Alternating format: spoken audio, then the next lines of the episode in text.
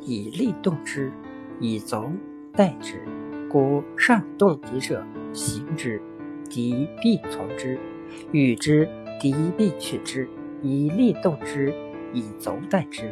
善于调动军队的将领，可以用假象迷惑敌人，军队定会听从调动；用诱饵引诱敌人，敌军定会趋利而来。用利益来调动敌军，用伏兵伺机歼灭他。用假象迷惑敌人，用利来调动敌人。往往是取得胜利的一种手段。两军交战的双方都是为利而战，为利而动，趁机取利，捕捉战机就可以克敌制胜。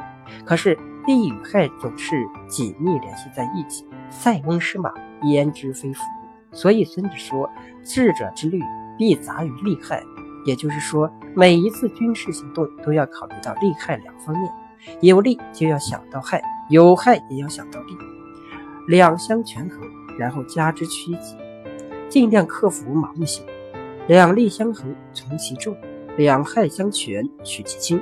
罗马的将领总是急着贪功尽利，没有战略眼光，所以才思进不思退，虑胜不虑败，贪功不计危，电利不电害，名于小而毁于大，察眼前而。立长远，得于有形而失于无形。要知道战场的情况是瞬息万变，只会贸然行事，逢利便争，见缝即钻。通常只顾头不顾尾的人，很容易上当受骗。为人处事应当不为小利而坏大。一九二七年春天，为配合北伐军兵。在中国共产党领导下的上海工人阶级举行反对北洋军阀第三次武装起义，前两次都在军阀孙传芳的镇压下失败。第三次武装起义由周恩来任武装起义总指挥、特别军委书记。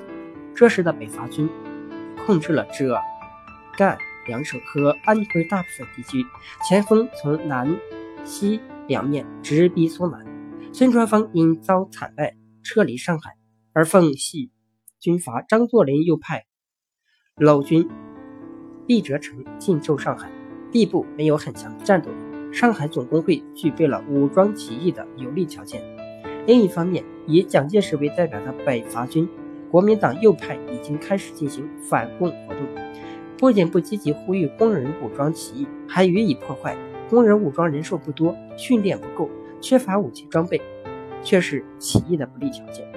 在总结之前经验教训后，周恩来觉得主要问题有两点：一是没有充足的准备；二是领导人在事变中缺乏果断。起义的准备工作主要是组织队伍、筹集武器、制定计划。工人纠察队扩大到五千人，自卫队也扩展到五百人，同时还组织特别队。工人武装根据剧组织成大队、中队，每天都会在夜里进行训练。周恩来还经常到各纠察队去指导训练，并亲自教授射击。为了培养起义干部，指挥部还举办了军事训练班，教员都是具有军事经验的共产党员，他们负责讲述枪械使用方法、巷战战术和暴动须知以及军事训练。通过训练，有一千八百名纠察队员学会使用武器。周恩来还积极组织筹划武器弹药。他们购买两百五十支手枪，用染料来制造炸弹。周恩来还义装参加了弹药的运送。当时，上海的一些军阀和资本家为了保护自己的安全，组织而保卫团。周恩来指示工人骨干也去参加，这不仅可以掌握武器，还可以分化敌人。在周恩来的领导下，全市和各区都制定了全面的作战计划，对进攻目标、力量、方法。时间都进行了详细的规定。对于掌握起义时机，既要配合北伐军的军事进展，又可以独立行动，以免失去时机。陈独秀主张，在同时具备两个条件时行动：一是上海没有驻军；二，北伐军到松江后仍可以继续前进，或者等他们到上海南郊的龙华。周恩来不同意这个主张，他建议，假使松江下，必可动。因必绝不至再守上海。苏州下也必可动，因他也不能孤守上海，同时他的军队必有一部分溃散。会议采纳了周恩来的主张，确定一松江下，二苏州下，三麦根路与北战军向苏州退。具备三个条件中的一个，就可以决定发动起义。